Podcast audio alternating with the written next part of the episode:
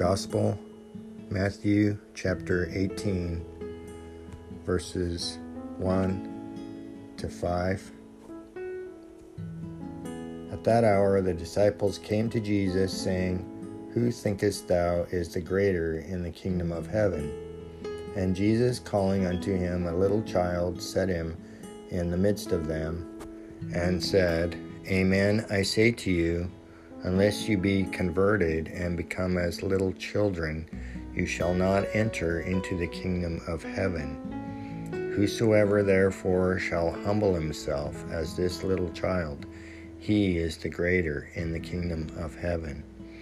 And he that shall receive one such little child in my name receiveth me.